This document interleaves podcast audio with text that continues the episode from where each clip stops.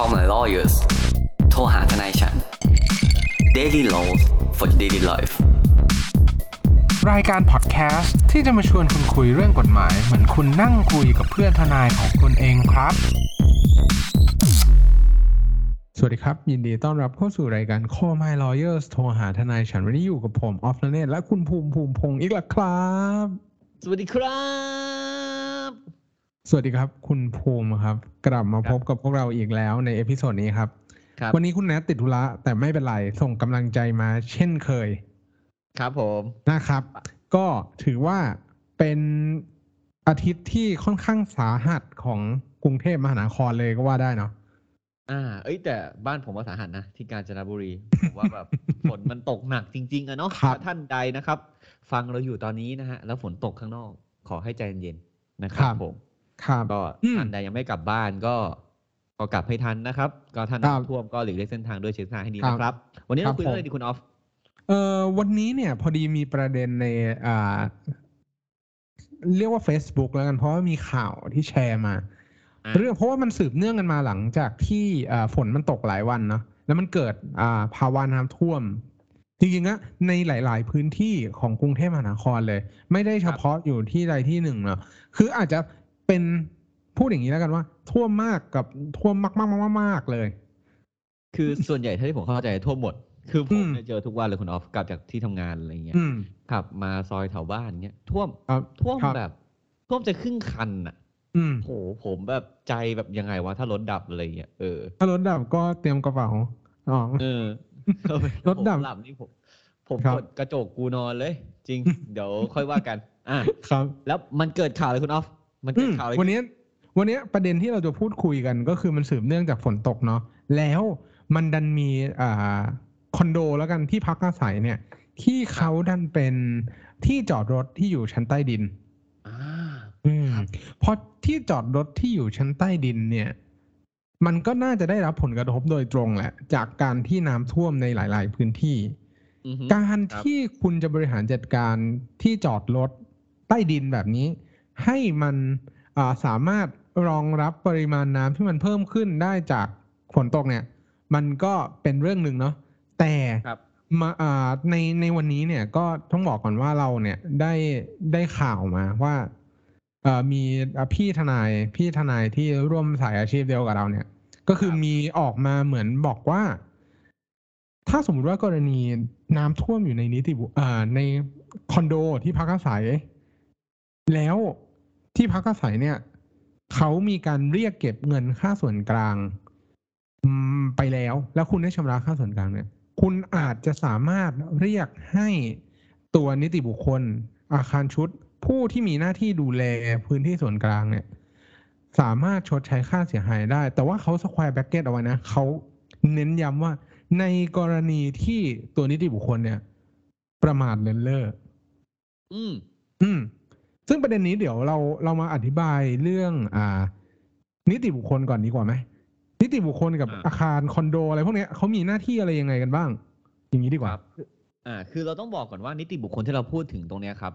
ไม่ได้หมายถึงว่าบุคคลทางกฎหมายเนาะไม่ได้หมายถึงว่าเป็นนิติบุคคลกับบุคคลธรรมดาไม่ใช่หมายถึงบริษัทไม่ได้หมายถึงห้างหุ้นส่วนไม่ได้หมายถึงมูลนิธิอะไรเงี้ยไม่ใช่อย่างนั้นนะครับคำว่านิติบุคคลเนี่ยเราหมายถึงกลุ่มบุคคลเนาะที่มีอำนาจในการบริหารจัดการไม่ว่าจะเป็นบ้านจัดสรรหมู่บ้านเหล่านั้นนะครับหรือจะเป็นคอนโดมิเนียมหรือจะเป็นอพาร์ตเมนต์อะไรเงี้ยแต่ส่วนใหญ่คนพวกเนี้ยที่เราพูดถึงเนี่ยมันก็จะเป็นนิติบุคคลอย่างที่เราพูดนั่นแหละคือมันจะมีสถานะเป็นนิติบุคคลก็จริงแต่เราเรียกเขาเนี่ยเราจะเรียกว่านิติแต่เราไม่เรียกเขาหมายถึงว่าประเภทบริษัทนะแต่เราเรียกเขาว่าเป็นกลุ่มคนที่เข้ามาอินชาร์จมีหน้าที่ดูแลเรื่องพวกนี้กับอาคารหรือว่าหมู่บ้านเหล่านั้นนั่นเองนะครับครับซึ่งจริงๆแล้วคุณออฟตามกฎหมายเนี่ยเขามีด้วยใช่ไหมว่านิติบุคคลเนี่ยต้องทำอะไรบ้างครับก็ต้องบอกก่อนว่านิติบุคคลเนี่ยหลักๆแล้วเนี่ยมันจะไปขึ้นอยู่กับการจัดระเบียบหรือว่าการบริหารจัดการพื้นที่ภายในตัวโครงการนั้นๆอย่างเช่นหมู่บ้านอย่างเช่นคอนโดต่างๆซึ่งตอนก่อนที่มันจะเกิดเป็นนิติบุคคลเนี่ยก็ต้องบอกก่อนว่าหน้าที่ความรับผิดชอบพวกนี้มันถูกดูแลโดยผู้พัฒนาโครงการหรือว่าผู้พัฒนาอสังหาริมทรัพย์เจ้าของโครงการเดิมอ่ะ developer นั่นแหละเขาก็จะคอยดูแลตอนที่ มันยังขายไม่หมดเนาะใช่ครับคือเราต้องบอกว่านิติบุคคลเนี่ยเวลาเขามีหน้าที่ในการจัดการเนี่ยครับผมเขามีหน้าที่ตามพรบอาคารชุดเนาะเราก็เรียกพวกนี้ว่าคือเวลาเรียกนิติบุคคลที่เนี้ยขอหมายถึงกลุ่มบุคคลนะนิติพวกเนี้ยผมใช้คำนี้นะสั้นๆเพราะผมก็อยู่คอนโดมิเนียมเหมือนกันนิติพวกเนี้ยเขาก็มีหน้าที่ในการควบคุมอาคารดูแลจัดการประโยชน์ที่คุณออฟฟูนี่แหละครับผมถามว่าเขามีหน้าที่เมื่อไหร่เนี่ยหลายๆคนเนี่ยครับจะสงสัยว่าทำไมนิติบุคคลหรือว่าไอ้ developer เนี่ยมันอยากจะขายคอนโดขายห้องให้หมดเสียทีอะไรเนี่ยนะเพราะว่าตามกฎหมายเนี่ยวันนึงเนี่ยสมมติว่าคอนโดคุณมี100ห้องใช่ไหมครับผมแล้วคุณเก็บค่าส่วนกลางคุณหารเฉลี่ยมาแล้วเป็นห้องละ100บาทซึ่งอันนี้ผมแก้แบบประมวลคร่าวๆเนาะครับซึ่งสมมติว่าวันนี้มี100ห้องขายออกไปแล้ว1ห้องวันเดือนแรกอะครับที่ขายออกไปแล้ว1ห้องเนี่ยแปลว่าคนที่เข้าอยู่เนี่ยต้องจ่ายค่าส่วนกลาง100บาทใช่ไหมครับผมครับแต่การที่คุณจะ operate อะคุณจะรันคอนโดนั้นเนี่ยมันมีค่าไฟมีจ่ายค่าน้ำคือไฟตามทางเดินเนี่ยคุณอยู่คนเดียวห้องเดียวไม่ได้แปลว่าเขาจะเปิดไฟเฉพาะตามตัวคุณเนาะเขาต้องรันแบบ full process ครับแล้วนิติบุคคลพวกนี้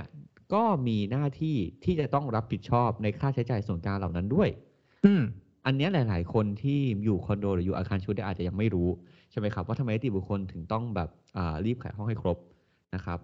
สมมุตินะครั้งหน้าถ้าคุณอยู่คอนโดเหมือนผมเนี่ยเวลาคุณเช็คดูคุณไปประชุมเนี่ยครับเขาจะบอกว่าค่าส่วนกลางเก็บได้เท่าไหร่เก็บไม่ได้เท่าไหร่ค่าเหลือเท่าไหร่คุณดูให้ดีนะครับถ้าคอนโดคุณคอนโดใหม่อย่างเงี้ยว่าเขาคิดตามยูนิตทั้งหมดที่เขาสามารถขายได้หรือยูนิตทั้งหมดที่คอนโดมีอันนี้ผมบอกเกร็ดเล็กๆนะถ้าคุณไปเช็คแล้วอ่ะเขาคิดเฉพาะยูนิตที่คนเข้าอยู่อ่ะคุณต้อง question นิติบุคคลคนแล้วนะว่าเฮ้ยตามกฎหมายเนี่ยมันต้องหาจำนวนห้องทั้งหมดแล้วที่เหลือนิติบุคคลรับผิดชอบไม่ใช่หรอ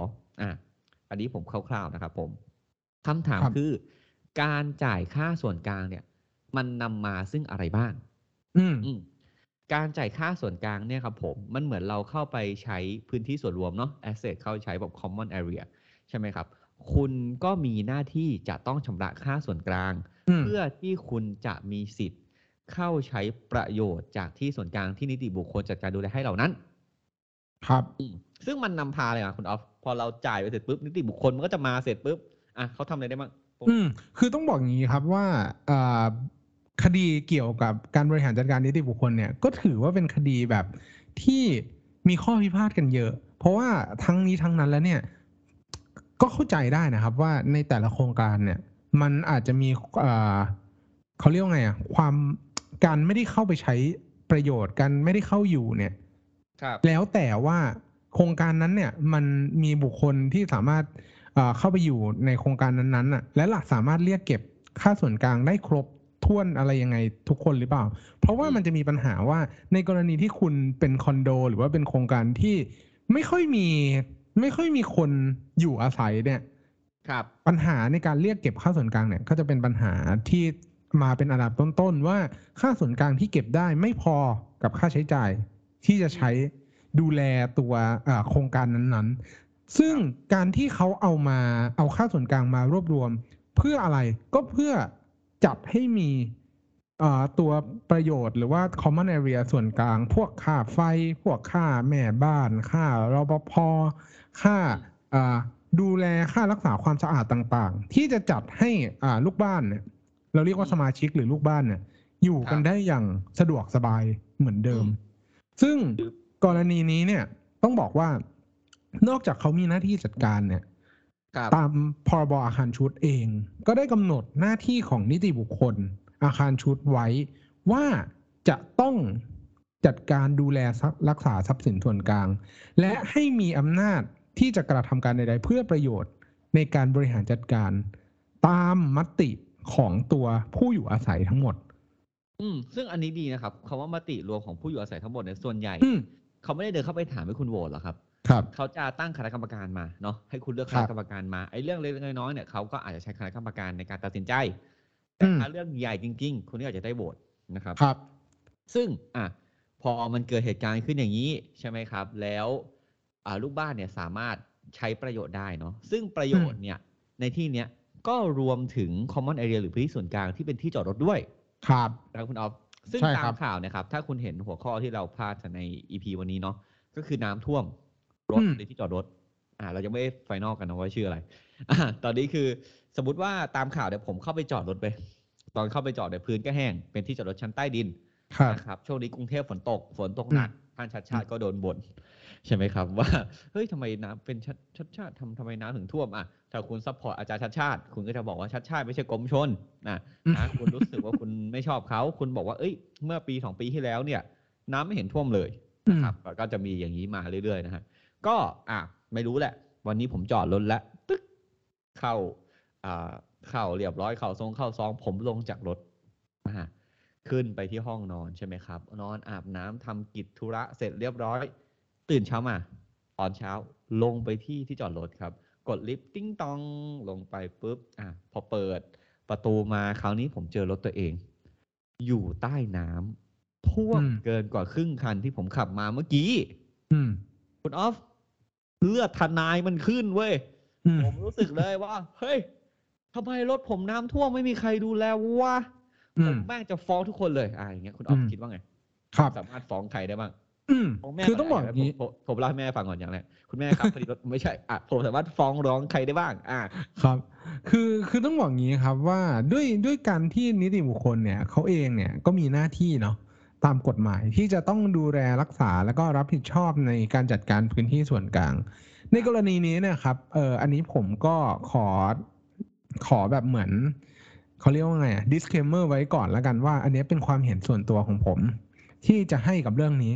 ผมเนี่ยค่อนข้างที่จะเห็นด้วยกับพี่ทนายที่ได้มีการออกความเห็นในเรื่องนี้เพราะเขาเนี่ยดันกล่าวอ้างคำพิพากษาเนาะเขากล่าวอ้างคำพิพากษาฉบับหนึ่งซึ่งมันเป็นเกี่ยวข้องกับการดูแลรักษาตัวท่อน้ำท่อระบายน้ำนั่นเองโดยท่อระบายน้ำเนี่ยมันในเรื่องนะมันดันอุดตันและทำให้เกิดน้ำท่วมภายในตัวโครงการซึ่งศาลเนี่ยก็วางหลักไว้ว่าโอเคในเมื่อนิติบุคคลเนี่ยมีหน้าที่ที่จะต้องรับผิดชอบในการระบายน้ำหรือจัดให้มีการอำนวยความสะดวกตรงนี้แต่ปล่อยปละละเลยไม่ยอมที่จะดูแลให้มันดีๆจนทำให้เกิดน้ำท่วมเนี่ยก็เลยต้องมีความรับผิดกับตัวเจ้าของหรือว่าตัวเจ้าของร่วมนั่นเองแต่ว่าเรื่องนี้จุดตัดของเรื่องนี้เลยคือคำว่า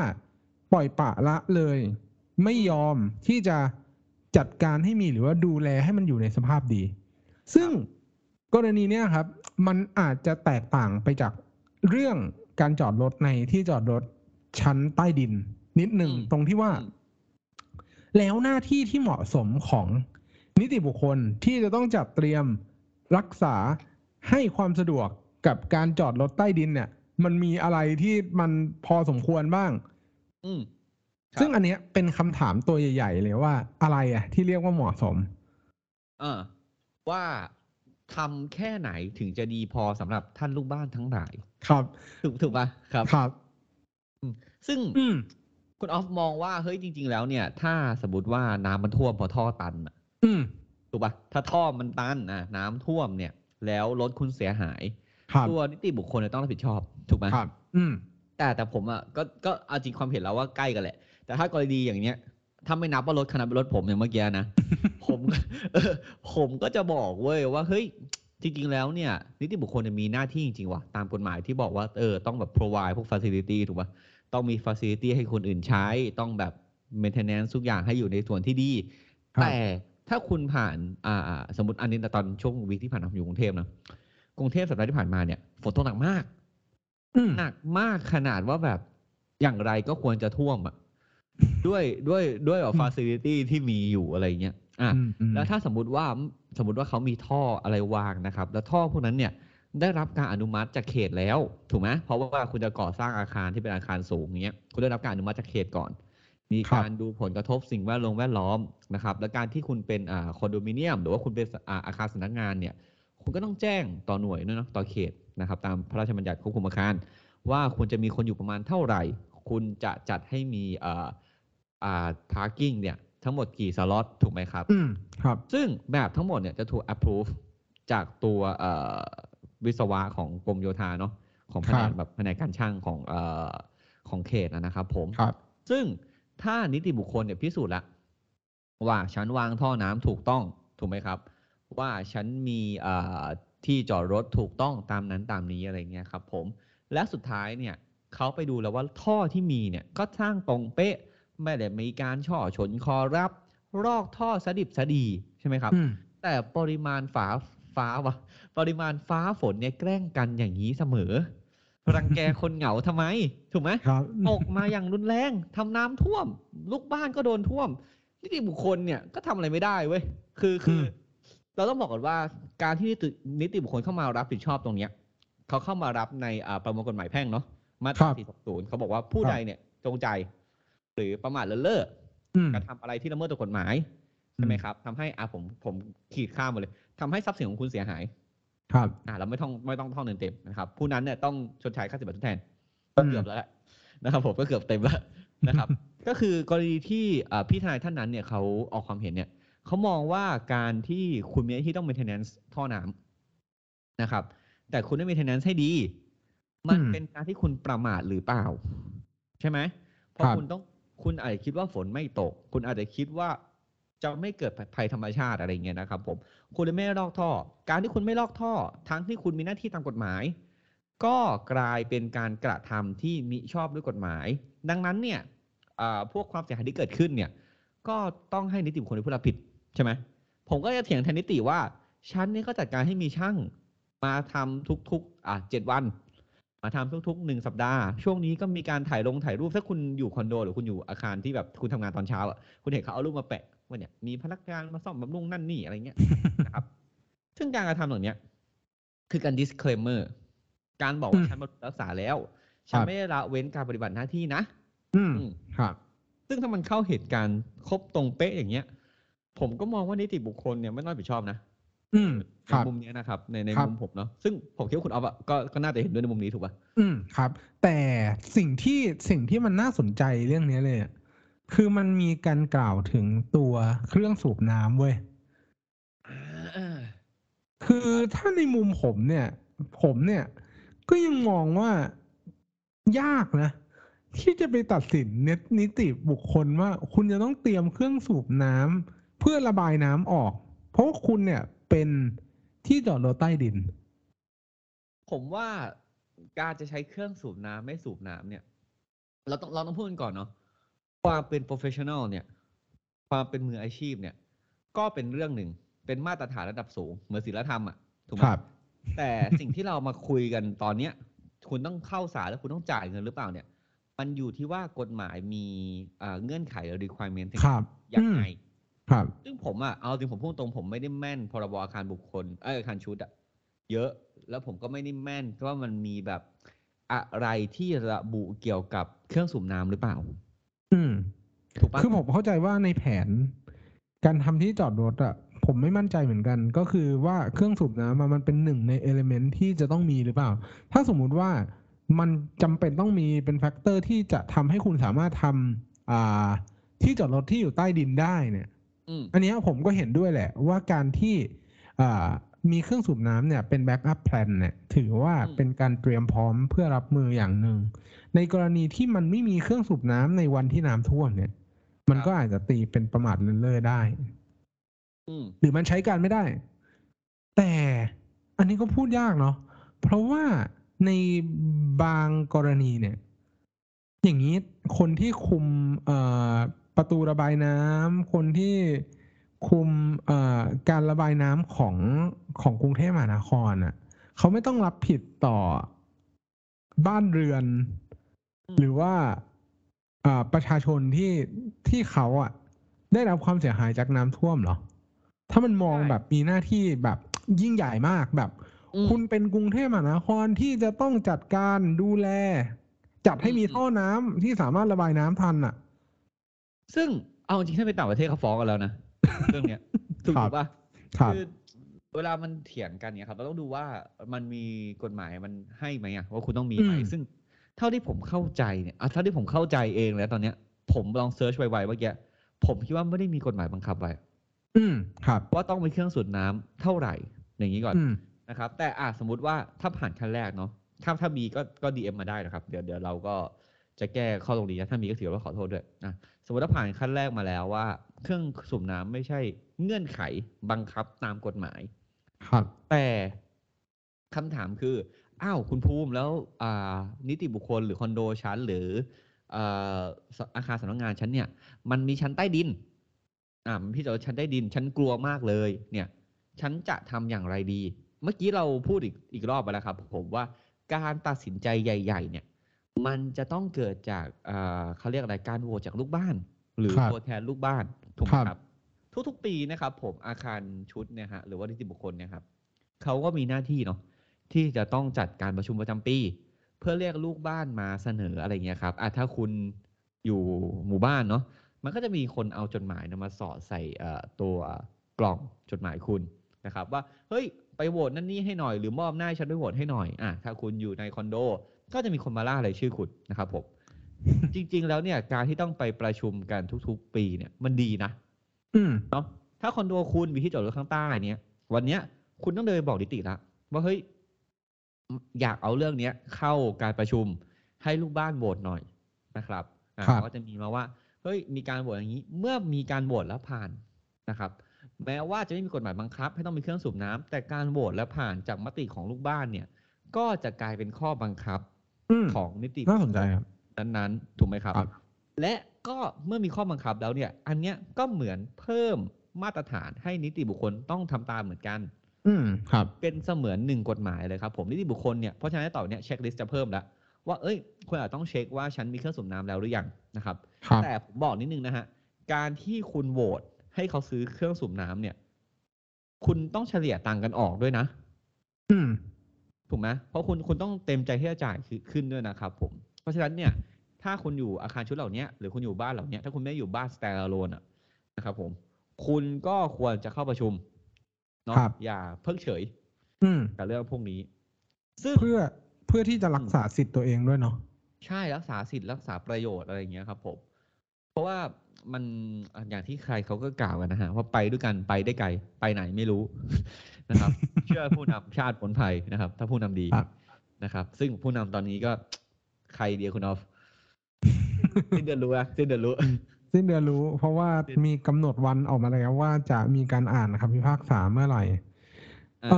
พอพูดถึงเรื่องนี้เราจะสามารถไปพูดได้อีกประเด็นหนึ่งก็คือเรื่องการเคลมประกันจากกรณีน้ำท่วมเราพูดอย่างนี้ดีกว่าว่าท้ายที่สุดแล้วเนี่ยถ้ารถของคุณเนี่ยได้ทำประกันที่มีความคุ้มครองครอบคลุมไปในกรณีน้ำท่วมเนี่ยผมเข้าใจว่าในกรณีเนี้ยเขาสามารถที่จะให้การเคลมกับคุณได้โดยไม่ได้เป็นความผิดของคุณเพราะคุณจอดรถไว้ในวันที่มันตอนที่คุณจอดเนี่ยคุณไม่ได้รู้ว่าน้ำมันจะท่วมคุณไม่ได้มีส่วนเกี่ยวข้องคุณไม่ได้ตั้งใจที่จะจอดและให้น้ำมันท่วมไปในกรณีที่มันเข้าเงื่อนไขพวกนี้เนี่ยนั่นหมายความว่าตัวประกันภัยที่มันครอบคลุมหรือคุ้มครองในการที่รถจมน้ำหรือน้ำท่วมเนี่ยก็สามารถที่จะเคลมเอากับตัวบริษัทประกันได้ซึ่งมันก็จะเคลมตามวงเงินที่คุณทำไว้อย่างเช่นรถคุณในราคา 500,000 บาทแต่ประกันอ่ะส่วนมากมันจะไม่ได้เคลมตามทุนประกันภัยมันจะอยู่ราวๆประมาณ 80-90% อยู่แล้วก็อาจจะเคลมได้ 400,000 อะไรอย่างงี้ซึ่งท้ายที่สุดแล้วเนี่ยในส่วนที่มันไม่ถึงเนี่ยมันก็คือการที่เราอาจจะต้องตัดสินใจว่าเราจะไปไล่เบี้ยเอากับคนอื่นต่ออีกไหมหรือจะจบเพียงแค่นี้แล้วก็ซื้อรถใหม่อะไรอย่างเงี้ย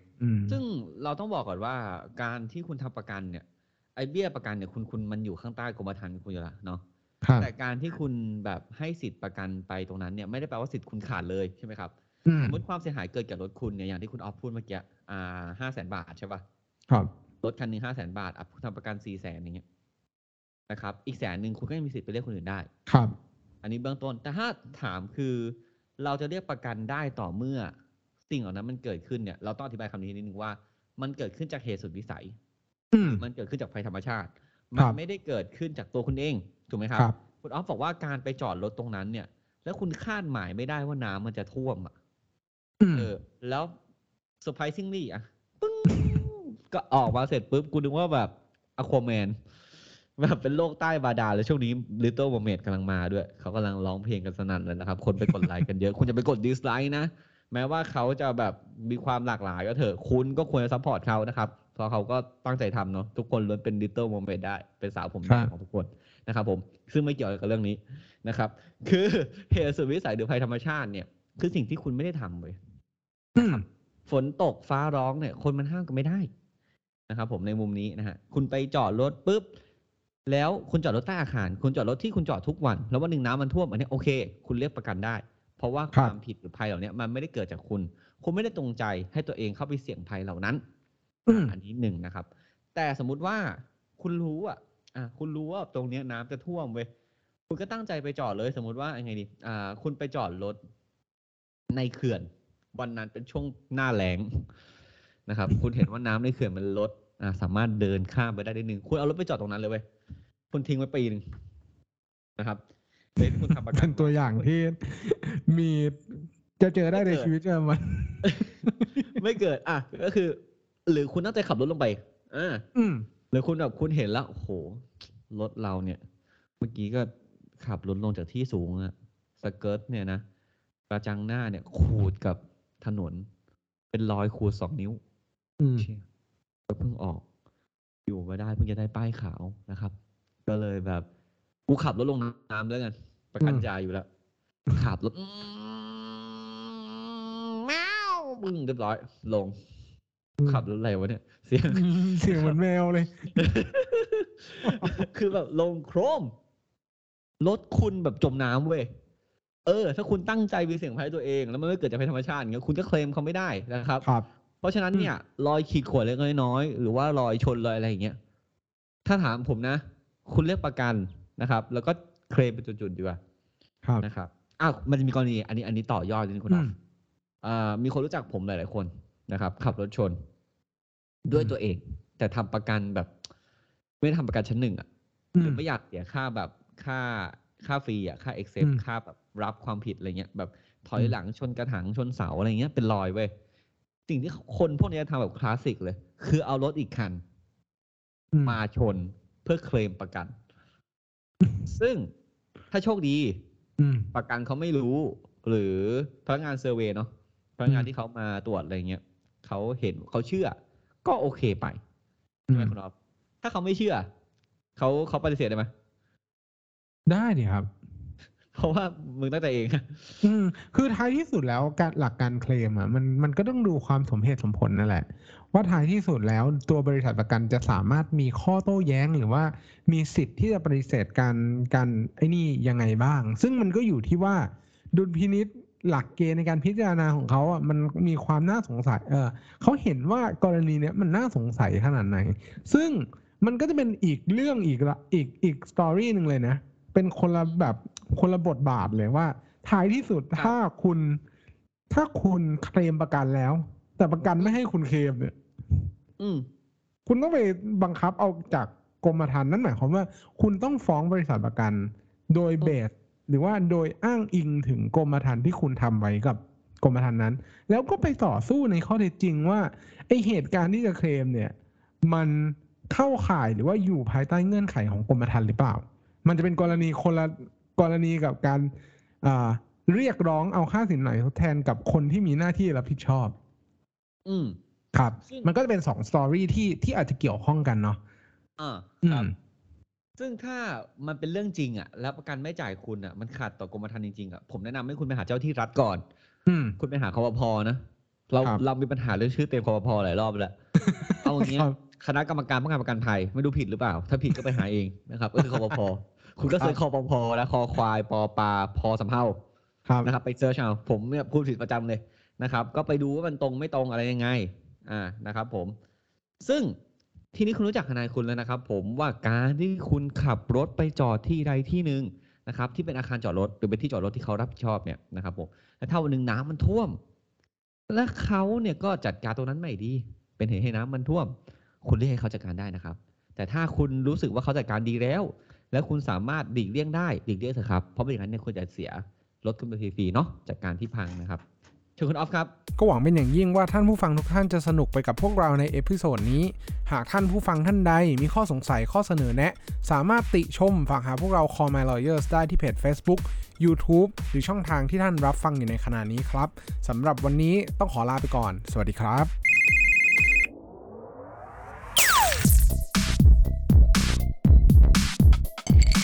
Daily Law for Daily Life